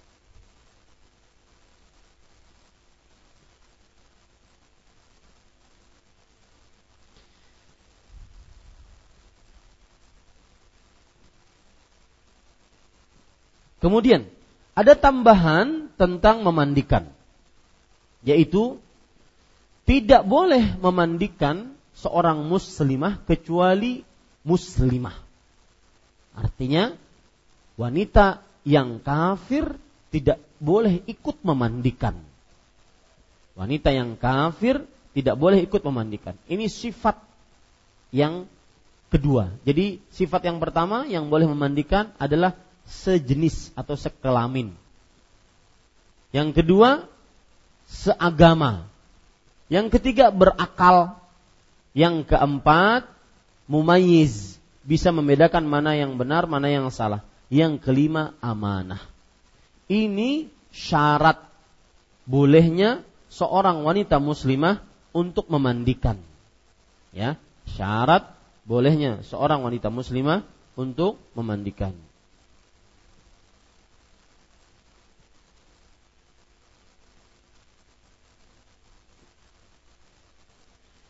Kemudian ibu-ibu saudari-saudari muslimah, Al-Syekh Saleh bin Fauzan Al-Fauzan hafizahullah di dalam buku beliau tidak menyebutkan tentang sifat memandikan. Sekarang kita akan berbicara teori pekan depan insya Allah taala kita praktekkan. Saya akan mau praktekkan kepada beberapa kawan-kawan di sini ya, tentunya ibu yang akan melihatnya. Ya, ini ibu-ibu. Uh, yang pertama sifatnya sifat atau tata cara memandikan. Karena Syekh Saleh Fauzan Al Fauzan hafizahullah taala tidak menyebutkan secara rinci bagaimana sifat memandikan jenazah tersebut. Yang pertama yaitu meletakkan jenazah di sebuah tempat yang tertutup dari pandangan manusia. Sehingga nanti ketika dimandikan, ketika mungkin terbuka auratnya, maka tidak ada yang melihatnya dari sembarangan manusia. Kemudian, yang kedua, yaitu tidak menghadiri proses langsung pemandian kecuali yang memang memandikan. Jadi nggak boleh ada yang nonton. Ya, emang LR tancap tonton. Enggak. Ya, tidak menghadiri proses pemandian kecuali yang langsung melakukan proses pemandian tersebut. Ibu-ibu, saudari-saudari muslimah yang dimuliakan oleh Allah. Baik itu yang menyiramkan air, baik itu yang menggosok-gosok tubuhnya, ataupun yang menyediakan airnya. Itu-itu saja yang diperbolehkan untuk hadir di e, kamar pemandian mayat tersebut. Kemudian yang ketiga, yaitu melemas-lemaskan anggota-anggota tubuhnya. Tatkala sebelum mayat tersebut dimandikan. Melemas-lemaskan anggota-anggota tubuhnya. Tatkala si mayat tersebut sebelum dimandikan. Ini tujuannya agar mudah memandikan dan tidak menyakiti kepada si mayat. Karena tadi Rasulullah SAW bersabda, kasru awmil mayiti ka hayyan. Mematahkan tulang si mayat, maka itu seperti mematahkannya tatkala hidup. Ibu-ibu, saudari-saudari muslimah yang dimuliakan oleh Allah Subhanahu wa taala. Kemudian selanjutnya yang keempat yaitu meletakkan kain yang menutupi aurat si mayat kalau seandainya muslimah berarti meletakkan kain dari mulai dada sampai ke lutut. Ya, dari mulai dada sampai ke lutut. Kalau seandainya laki-laki, maka meletakkan kain dari mulai pusar sampai ke lutut. Ini ibu-ibu, saudari-saudari muslimah. Karena kenapa? Karena seorang lelaki diharamkan untuk melihat kepada aurat lelaki. La yanzuru rajulu ila auratir rajul walal mar'atu ila auratil mar'ah. Tidak boleh seorang lelaki melihat kepada aurat lelaki dan tidak boleh seorang perempuan melihat kepada aurat perempuan. Kemudian juga ada hadis Rasulullah SAW yang lebih e, rinci tentang hal ini, yaitu hadis yang diriwayatkan oleh Imam Ahmad dan Imam Abu Daud dan dihasankan oleh Imam Albani rahimahullah taala bahwa dari hadis Amr bin Shu'aib dari bapaknya dari kakeknya. Nabi Muhammad sallallahu alaihi wasallam bersabda, "Wa idza ankaha ahadukum 'abdahu aw ajirahu fala yanzur ila syai'in min 'auratih fa innama asfala min surratihi ila rukbatihi min 'auratih." Jika seseorang menikahkan hambanya, budaknya, maka janganlah ia melihat sesuatu dari aurat si budak tersebut karena sudah bukan miliknya. Ya. Milik orang lain yang dia menikah dengannya. Sesungguhnya apa yang di bawah pusar dan sampai kedua lutut itu adalah auratnya. Nah, itu dia. Ini untuk laki-laki. Adapun perempuan, maka dari dadanya sampai kepada lututnya. Yang kelima, ibu-ibu sadari-sadari muslimah yang dimuliakan oleh Allah melepaskan bajunya setelah menutupi auratnya. Melepaskan bajunya setelah menutupi auratnya. Hal ini sebagaimana hadis riwayat Imam Abu Dawud yaitu para sahabat Nabi radhiyallahu anhum berkata tatkala memandikan Rasulullah wasallam Wallahi ma nadri anu jarridu Rasulullah sallallahu alaihi wasallam kama nujarridu mautana am nughassilahu wa alaihi thiyabuh. Artinya, demi Allah kami tidak tahu apakah kita menelanjangi Rasulullah sallallahu alaihi wasallam sebagaimana kita menelanjangi jenazah dan jenazah kita atau kita memandikannya dalam keadaan Rasul sallallahu alaihi wasallam memakai pakaiannya. Wallahu alam Ibu Nabi Muhammad SAW tidak pernah ditelanjangi terlihat auratnya baik tatkala hidup ataupun tatkala mati oleh orang-orang yang tidak berhak untuk melihat auratnya terutama aurat besarnya. Maka wallahu alam Rasul sallallahu alaihi wasallam tidak dibuka pakaian beliau tatkala me, e, dimandikannya beliau. Dan ini menunjukkan bahwa kebiasaan para sahabat Nabi ketika memandikan mayat itu di di apa bu? Dilepaskan bajunya. Ya, itu kebiasaan. Dilepaskan bajunya. Taib. Kemudian yang keenam, hal yang dilakukan oleh seorang yang memandikan mayat, yaitu memotong kuku-kukunya, menipiskan kumisnya. Ya, memotong kukunya, menipiskan kumisnya. Terutama kalau seandainya kuku-kukunya panjang, kumisnya terlalu panjang, ya. Dan ini hanya sebatas anjuran yang disebutkan oleh para ulama di dalam kitab-kitab fikih. Belum ada dalil yang begitu tegas. Seperti dalam hadis riwayat eh, dalam afan di dalam kitab Al-Mughni yang ditulis oleh Imam Ibnu Qudamah disebutkan wa yustahabbu taqlimu alfaril mayyit wa qassi syaribihi lianna dzalika sunnatun fi hayatihi. Lihat dalilnya seperti ini. Dianjurkan untuk memotong kuku-kukunya dan menipiskan kumisnya. Karena hal itu disunahkan tatkala dia hidup. Maka tatkala mati pun dilakukan seperti itu. Ini ibu sadari-sadari muslimah. Adapun kata Imam Ibnu Baz rahimahullah me, apa, mencukur jenggotnya apa, mencukur ke, bulu kemaluannya kemudian mencabut bulu ketiaknya maka belum ada dalil yang menunjukkan akan hal itu. Wal aula tarku dan lebih utama ditinggalkan akan hal itu. Karena hal tersebut tersembunyi, tidak terlihat. Ya, hal tersebut tersembunyi tidak terlihat. Bahkan saya bisa mengatakan untuk memotong kuku dan menipiskan kumis pun belum ada dalil yang kuat. Nah, maksud saya belum ada dalil yang kuat, belum ada hadis yang begitu rinci, terperinci, jelas, sahih tentang kalau mayat sebelum dimandikan dipotong kukunya. Tapi hanya anjuran dari perkataan para ulama. Wallahu alam. Kemudian yang ketujuh yaitu ini cata cara dari mulai pertama tadi adalah me apa namanya? mendudukkan jenazah. Tetapi tidak seperti duduk layaknya seorang yang sedang duduk. Artinya diangkat badan jenazah sedikit. Ya, diangkat badan jenazah sedikit. Tetapi tidak sampai kepada keadaan duduk. Ya, jadi kepalanya diangkat, kemudian badannya diangkat. Ini untuk apa? Agar memudahkan untuk mengeluarkan sisa-sisa kotoran yang ada di dalam kemaluannya ataupun duburnya. Ya.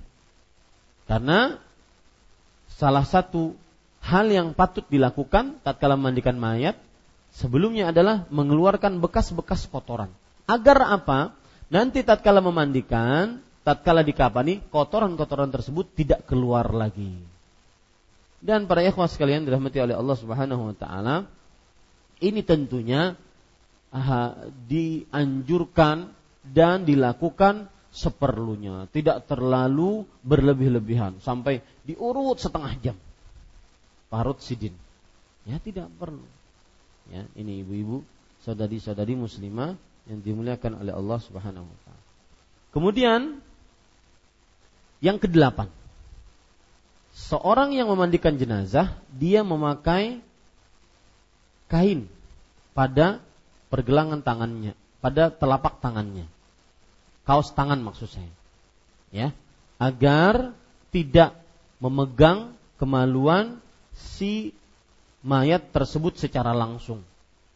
Makanya ibu-ibu saudari-saudari yang muliakan oleh Allah Subhanahu wa taala, seorang yang memandikan jenazah, dia menyiramkan air dari bawah sarung yang menutupi auratnya tadi. Tetapi dia memakai pe, apa, sarung tangan untuk tidak terkena langsung kepada e, kemaluan dan dubur si jenazah tersebut. Ini semua tujuannya adalah agar tidak terlihat jenazah auratnya dan tidak mengusap aurat jenazah tersebut baik kubul ataupun dudur karena memperlihatkan aurat jenazah atau melihat aurat jenazah dan mengusap atau memegang aurat jenazah secara langsung maka ini diharamkan dua-duanya dalam agama Islam, baik ketika hidup ataupun ketika ketika mati. Kemudian, ibu-ibu saudari-saudari muslimah yang dimuliakan oleh Allah Subhanahu wa taala, Sarung tangan selanjutnya, jadi tangan yang kiri itu digunakan untuk mengusap, kemudian tangan yang kanan bersarung tangan juga digun eh, afwan. Sarung tangan yang kiri digunakan untuk membersihkan kotoran dan sarung tangan yang kanan digunakan untuk mengusap bagian-bagian tubuh yang lain. Itu yang kesembilan. Yang kesepuluh, mayat tersebut diwudukan diwudukan sebagaimana wudu untuk sholat. Dan Rasulullah Shallallahu Alaihi Wasallam bersabda, ibda'na bimayaminihin bimayaminiha wa mawadhi'il wudu'i minha. Beliau bersabda kepada Ummu Atiyah ketika me dan Ummu Atiyah ini terkenal dengan ibu pemandi jenazah di zaman Rasulullah SAW. Jadi beliau terkenal dengan itu, ibu pemandi jenazah, Ummu Atiyah dan bagus nama anak dinamai Atiyah ya Atiyah atau Atiyah Rasulullah SAW bersabda kepada Ummu Atiyah mulailah bagian-bagian kanan dan bagian-bagian wudhu nah, maka dianjurkan seseorang untuk memulai bagian-bagian wudhu dan dimulai dengan bagian kanan sebelum memandikannya. Wudhunya bagaimana? Wudhu seperti orang yang ingin sholat ya. Dimulai dari berkumur-kumur, kemudian e, apa namanya masukkan air ke hidung, tentunya tidak per, tidak bisa orang yang sudah meninggal berkumur-kumur dan yang memandikan pun jangan memasukkan air ke dalam situ. Ya, maka cukup dengan membersihkan mulutnya, giginya, kemudian memasukkan kedua jari jemarinya ke dalam hidungnya untuk memand, uh, untuk proses berkumur-kumur dan istinsyak.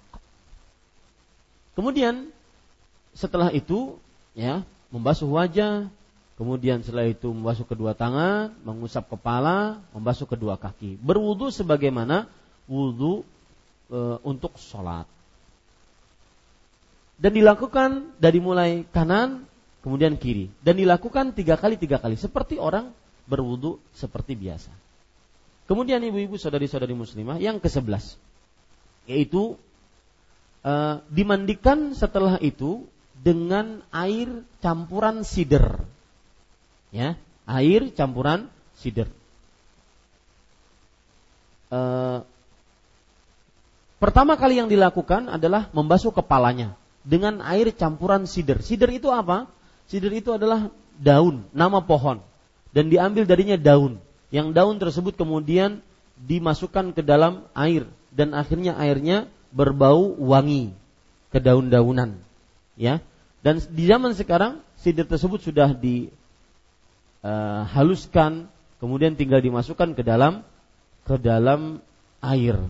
Nah yang pertama kali dilakukan adalah membasuh kepala. Setelah berwudhu tadi membasuh kepala dengan campuran air sidir dan diusahakan memulai bagian kanan kemudian baru bagian kiri.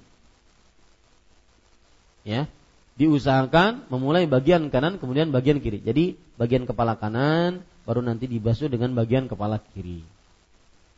Nah ini ibu dan hal itu dilakukan tiga kali.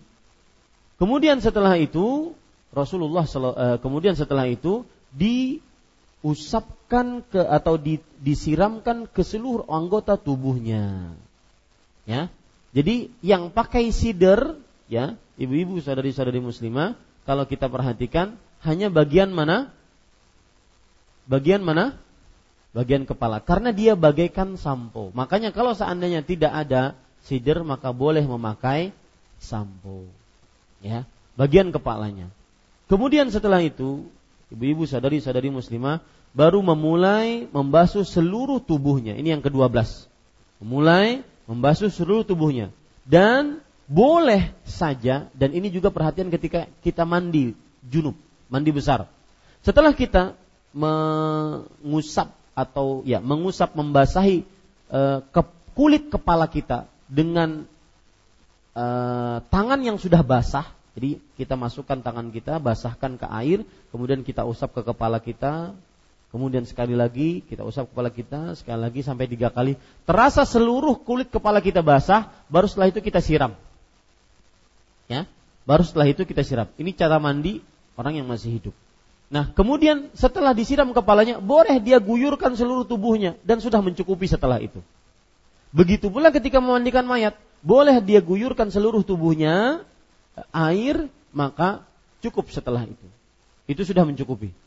Adapun kalau seandainya dia ingin memulai bagian kanan, ya, kemudian nanti bagian kanan belakang, lalu setelah itu tiga kali, tiga kali itu, tiga kali, tiga kali, kemudian setelah itu tiga kali di sini, tiga kali di kiri, ya, kemudian tiga kali kiri belakang, itu juga tidak mengapa. Karena Rasulullah SAW bersabda, ibda bimaya miniha. Mulailah bagian-bagian kanannya. Nah ini ibu-ibu, saudari-saudari muslimah yang dimuliakan oleh Allah Subhanahu wa taala.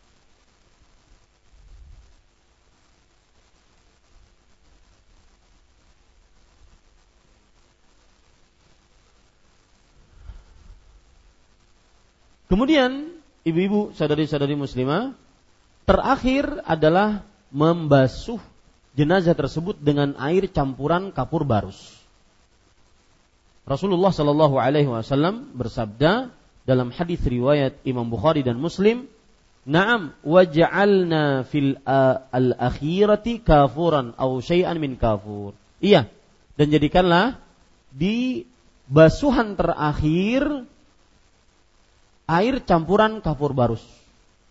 Air campur atau sedikit dari campuran kapur kapur barus. Dan kalau begitu Ustadz, kalau seandainya di akhirnya air campuran dengan kapur barus, nanti ada bekas-bekas kapur barusnya, enggak mengapa.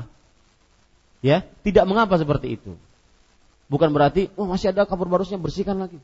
Enggak. Ya, tidak mengapa karena dia dijadikan sebagai basuhan yang terakhir. Taib. Kemudian ibu-ibu saudari-saudari muslimah setelah selesai memandikan maka dikeringkan dengan handuk. Ya, dikeringkan dengan handuk. Sehingga kering dan tanpa membuka auratnya. Tanpa membuka auratnya.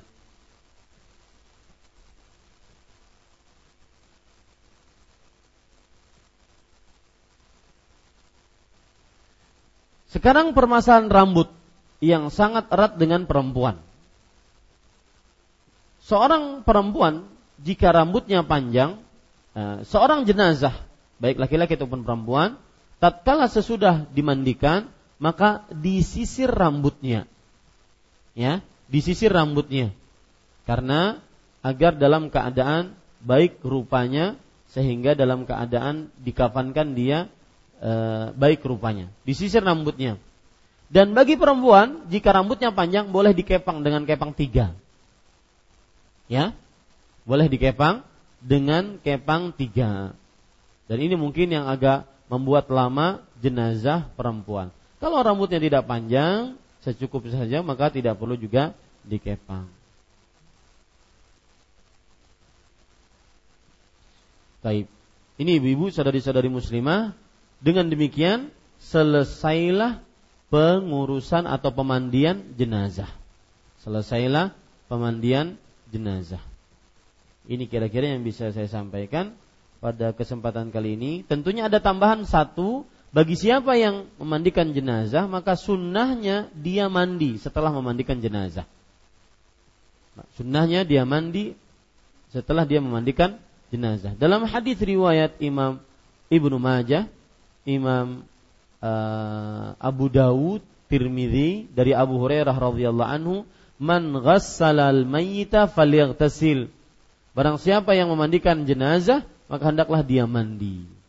Ya. Hendaklah dia dia mandi. Tetapi dianjurkan saja bukan wajib. Kalau ada yang bertanya, Ustadz, bukankah itu perintah dari Rasulullah SAW? Maka hendaklah dia mandi. Maka kita katakan ada riwayat yang lain yang menunjukkan bahwa sebagian sahabat setelah memandikan jenazah ada yang mandi, ada yang tidak.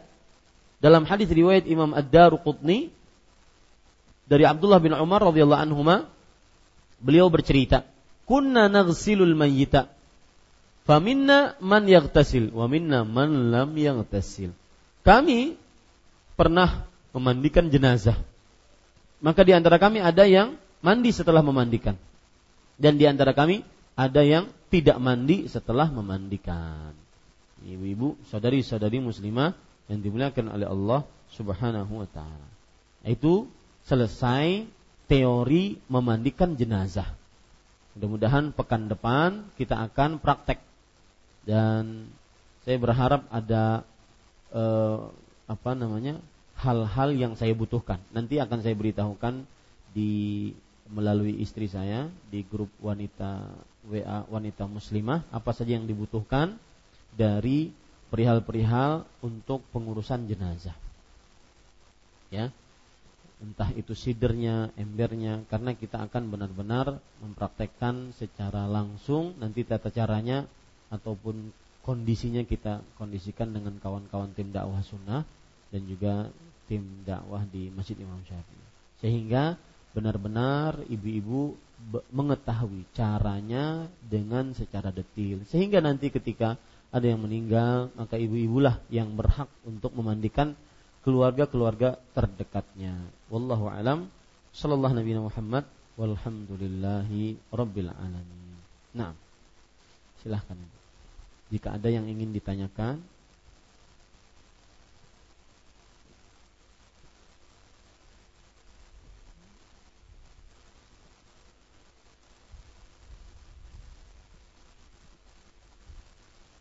Ada ibu? Mac-nya mana Mac-nya?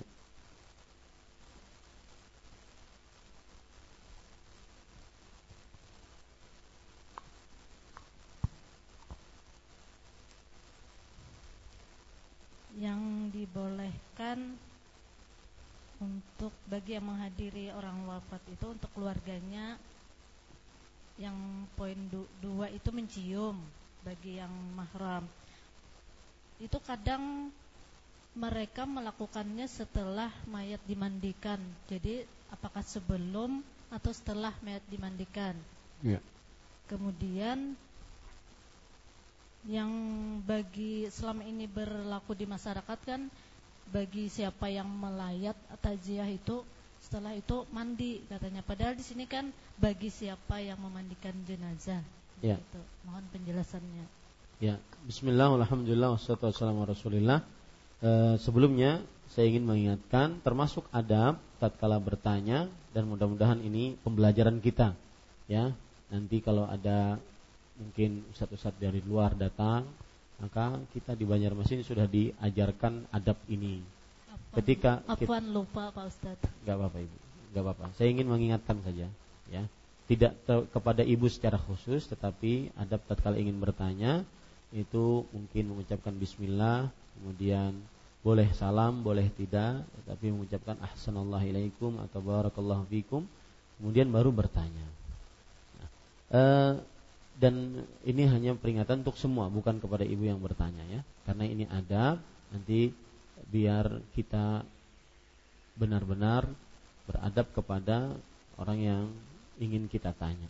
Baik, ibu-ibu saudari-saudari muslimah, e, jawabannya adalah apakah boleh mencium e, pertanyaannya adalah apakah boleh mencium jenazah yang sudah dimandikan sebelum ditutup wajahnya ketika mau dikafani.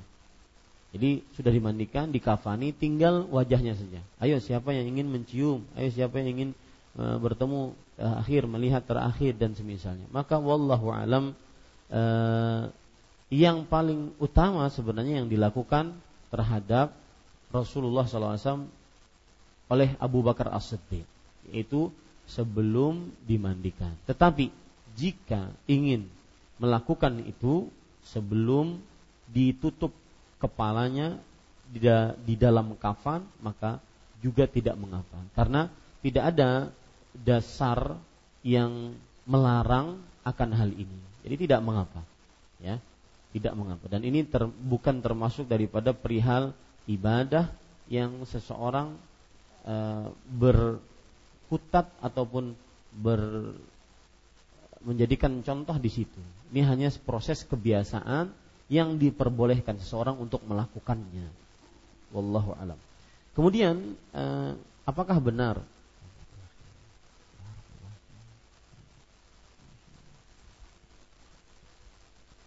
Ya. E, kemudian perhatikan lagi ibu-ibu saudari-saudari muslimah bahwa seseorang yang bertakziah tatkala ada yang meninggal maka dia mandi sebelum e, setelah bertakziah tersebut. Maka ini memerlukan dalil dan belum ada dalil. Ya belum ada dalil. Karena mandi adalah ibadah. Mandi jika dikatakan mandi e, junub maka itu ibadah. Atau mandi besar maka itu ibadah.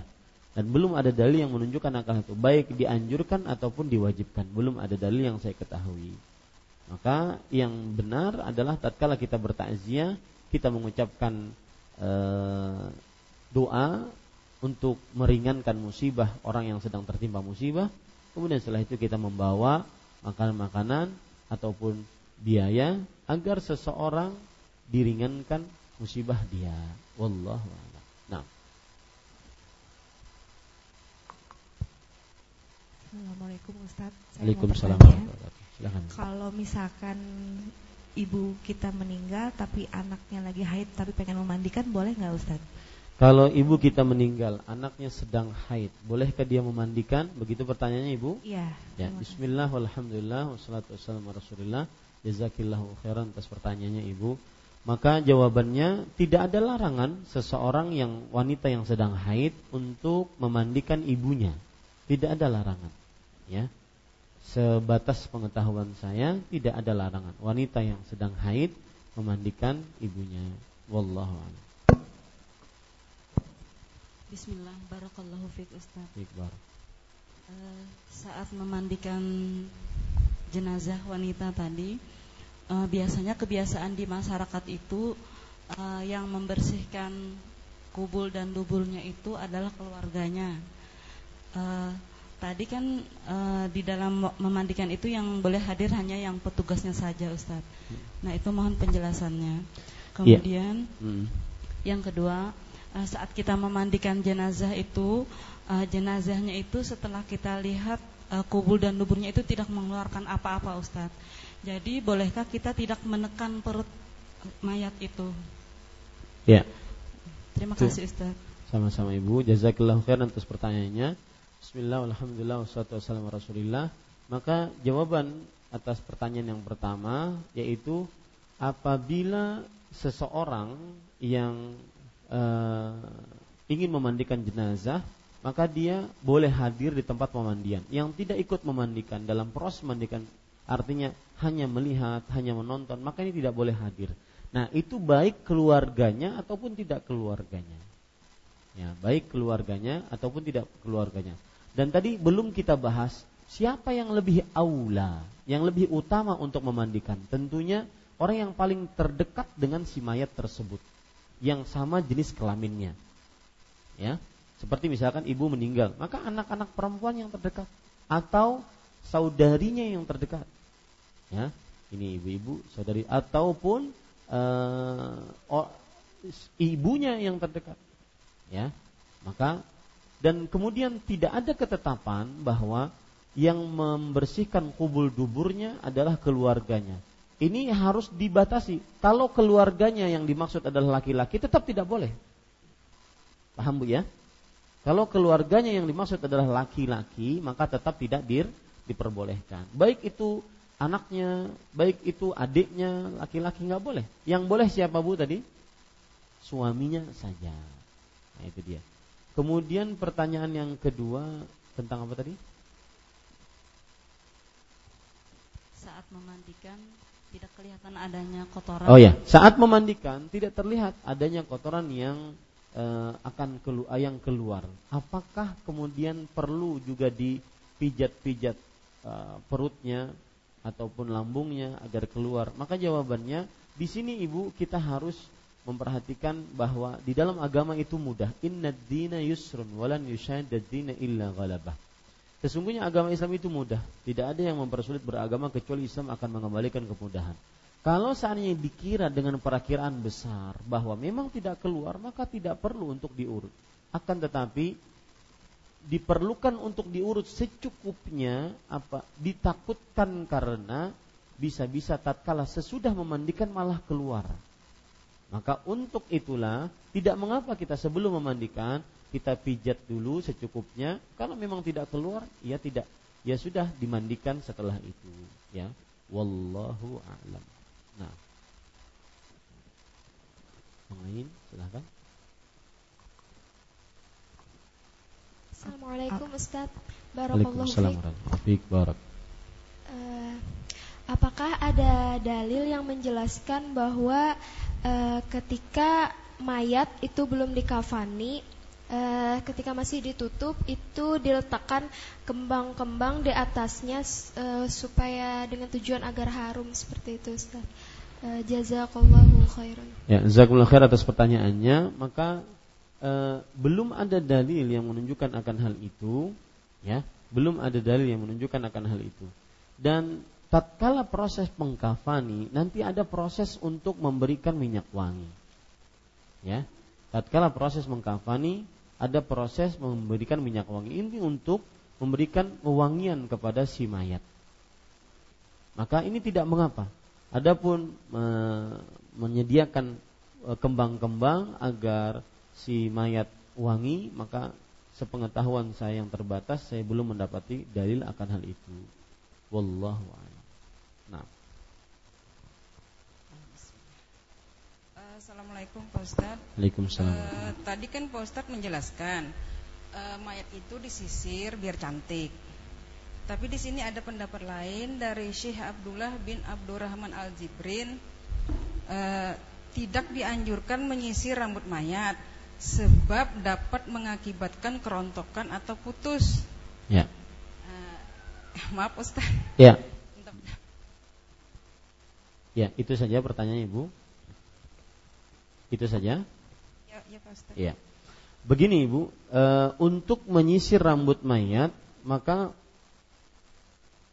salah satu hal yang dilakukan oleh si pemandi mayat tatkala dia sudah memandikan kemudian dikeringkan dengan anduk maka dianjurkan untuk menyisir rambutnya dan ini sebagian pendapat ulama tujuannya apa agar dia dalam keadaan rapi untuk di e, de, dalam keadaan rapi ketika dikafani. Ya, itu saja tujuannya.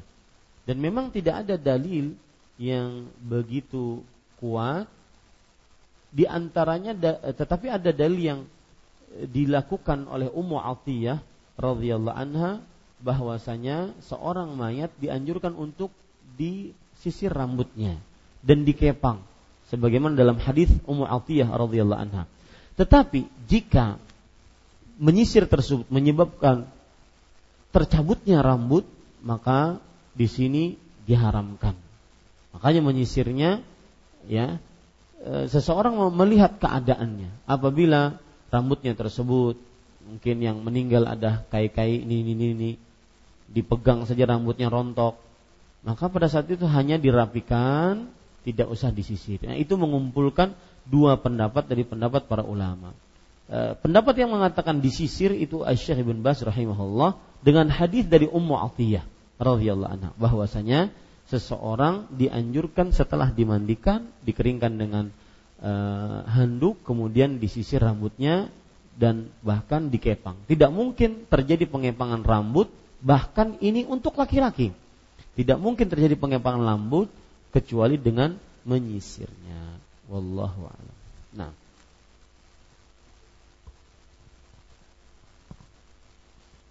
Ada lagi? Iya Ustaz, ini ada tambahan dari teman saya. Assalamualaikum Ustaz.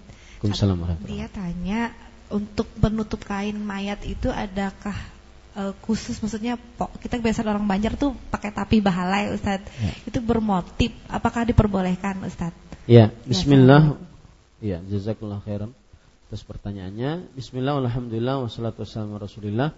Maka tidak ada batasan khusus yang di eh, batasi dalam menutup eh, tubuh si mayat, baik tatkala menunggu pemandian ataupun tatkala memandikan, ataupun tatkala sesudah dikafani. Asalkan dia bukan kain-kain yang bermotif makhluk hidup, gambar eh, artis metal rock begitu, ya maka tidak mengapa. Ya, kalau seandainya sebatas kain bahalai yang ada di Banjarmasin ini, maka itu boleh-boleh saja. Ya, demikian. Asalkan motifnya bukan sesuatu yang diharamkan. Karena sekarang kita permasalahannya adalah bukan dalam perihal sholat. Dan itu kembali kepada kebiasaan. Ya, kembali kepada kebiasaan. Bukan dalam perihal sholat. Kalau sholat memang mungkin seseorang menjauhi Eh, pakaian-pakaian yang bermotif karena bisa akan ataupun tempat-tempat sujud sejadah-sejadah yang bermotif karena bisa akan merusak kekhusyuan dan kehadiran hati seseorang tatkala sholat. Adapun yang seperti ini kembali kepada kebiasaan setempat karena belum ada dalil khusus untuk itu. Nah, wallahu a'lam.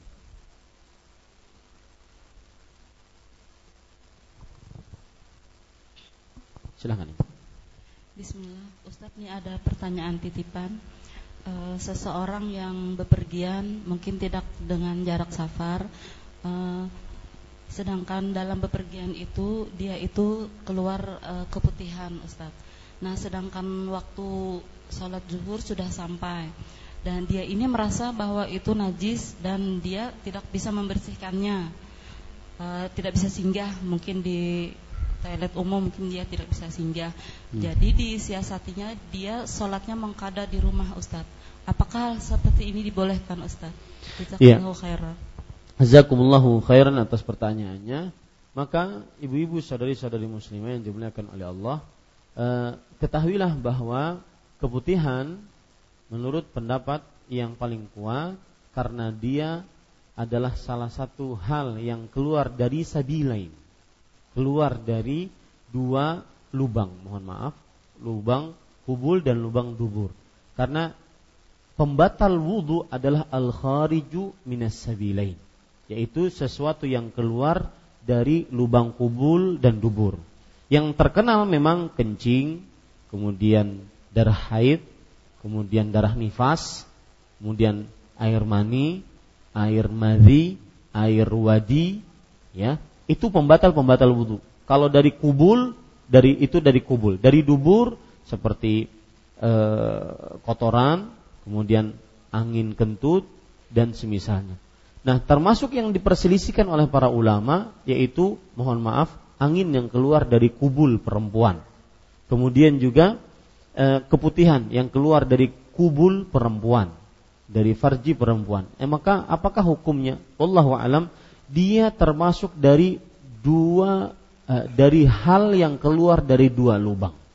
Maka baik keputihan ataupun angin lembab, keputihan tersebut adalah maksudnya lembab yang keluar dari uh, kubul perempuan atau angin yang keluar dari kubul perempuan, maka dia membatalkan wudhu. Nah, kalau begitu pembatal wudhu, ya, kalau begitu ibu-ibu saudari-saudari yang dimuliakan oleh Allah, bagaimana sekarang sikap beliau ini?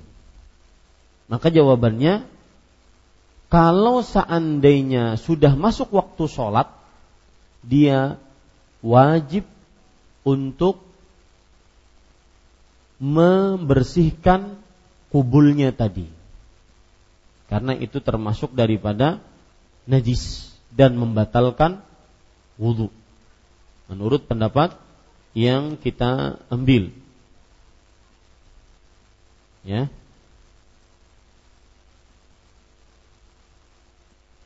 Sebentar Ibu.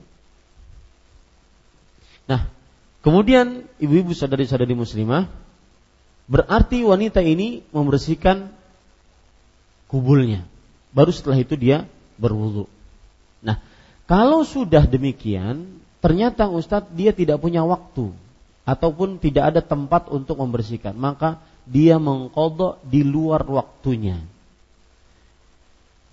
Kalau dalam safar masih ringan, tapi kalau dalam keadaan mukim, tidak safar, maka dia berusaha semaksimal mungkin agar sholat tepat pada waktunya. Karena Allah Subhanahu wa taala berfirman, "Inna salata kanat 'alal mu'minin kitaban mauquta."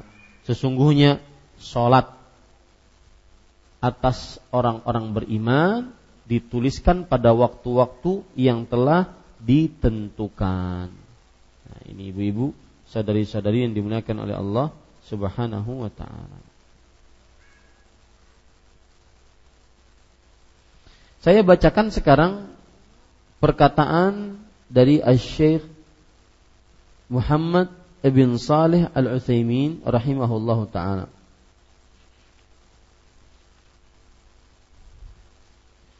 Hukum rutubah al-kharijah min rahmil mar'ah hal hiya najisah. Hukum e, kelembaban ataupun keputihan yang keluar dari rahim perempuan, apakah dia najis? Inna rutubatal kharijah minal mar'ah la takhruj min makhrajil baul bal hiya min makhrajin akhar muttasilin bir rahim wa hiya la takhruju minar rahimi aidan bal min ghadadin tafrizuha fi qanatil mahbal wahya ghairu najisah walau kanatin najisah la farada ahlul ilm ghaslahu farutubatuhu karutubatil fam wal anf wal araq al kharij minal badan ini pendapat beliau malah tidak batal ya. Beliau mengatakan bahwa kelembaban yang keluar dari kemaluan seorang perempuan seperti keputihan maka ini tidak keluar dari tempat keluarnya kencing. Nah, lihat, kembali Ibu ke permasalahan tadi. Syekh Muhammad Ibn Salih Al mengatakan bahwa kelembaban tersebut tidak keluar dari tempatnya kencing karena memang dipermasalahkan yang membatalkan wudhu adalah keluarnya dari tempat kencing. Maka dia adalah keluar dari tempat yang bersambung dengan rahim. Yang jelas kata beliau bahwa Eh, keputihan atau kelembaban itu tidak termasuk najis karena tidak keluar dari dari tempat keluarnya kencing.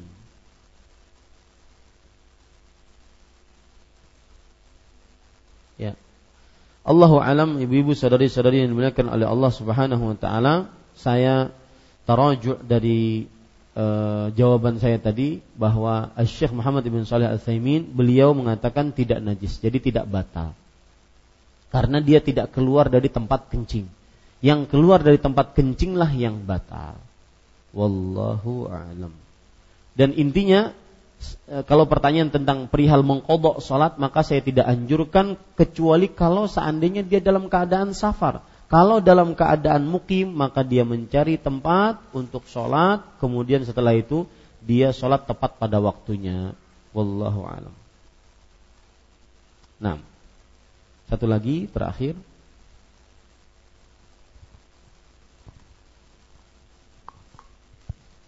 Bismillah, barakallahu fiik. masih berkaitan dengan mayat tadi Pak Ustadz. Nah ada di masyarakat yang sering melakukan di untuk anggota keluarganya supaya jangan maksudnya tuh keganangan terus gitu nah. Jadi pada saat mayat diturunkan tuh anak cucunya tuh disuruh melintas di bawahnya. Ya. Mohon penjelasannya. Ya. Bismillah. Ya Ibu. Bismillah walhamdulillah wassalatu wassalamu ala Rasulillah. Uh, ibu-ibu, saudari-saudari muslimah yang dimuliakan oleh Allah, Subhanahu wa taala bahwa e, keyakinan seperti itu memerlukan dalil. Keyakinan seperti itu memerlukan dalil dan kita belum ada dalil yang kita dapati tentang bahwa apabila seseorang agar tidak terkenang terus si mayat yang sudah meninggal ini maka dijalankan di bawah keranda mayatnya. Ini memerlukan dalil dan saya belum mendapati dalilnya. Wallahu alam. Nah.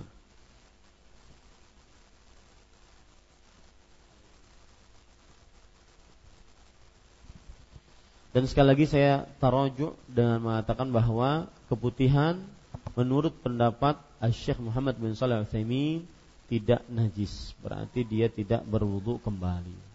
Ya, meskipun terjadi perbedaan pendapat di antara ulama. Wallahu a'lam. Nah.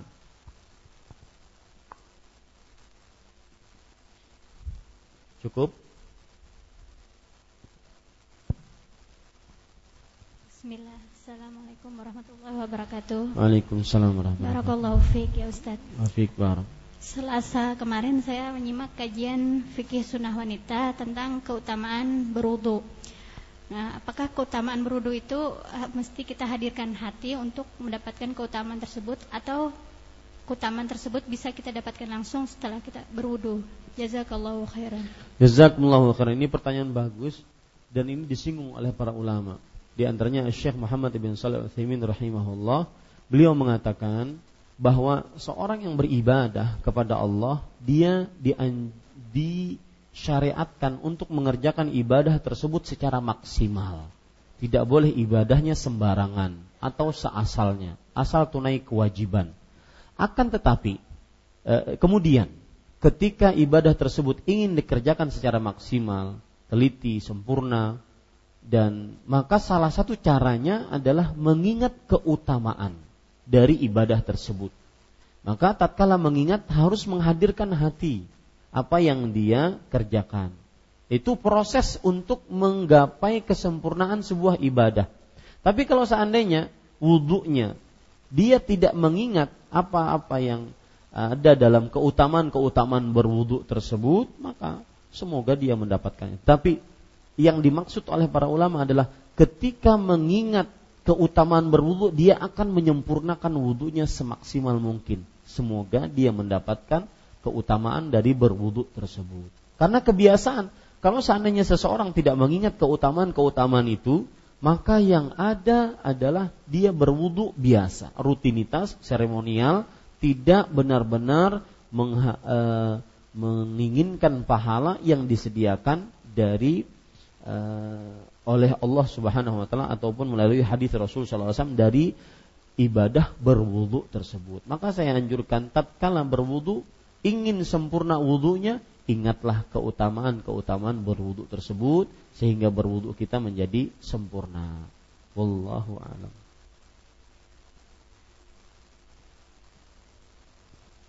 Ya, cukup kiranya kita cukupkan dengan kafaratul majlis subhanakallah bihamdik asyhadu an la ilaha illa anta astaghfiruka wa atubu ilaik wassalamualaikum warahmatullahi wabarakatuh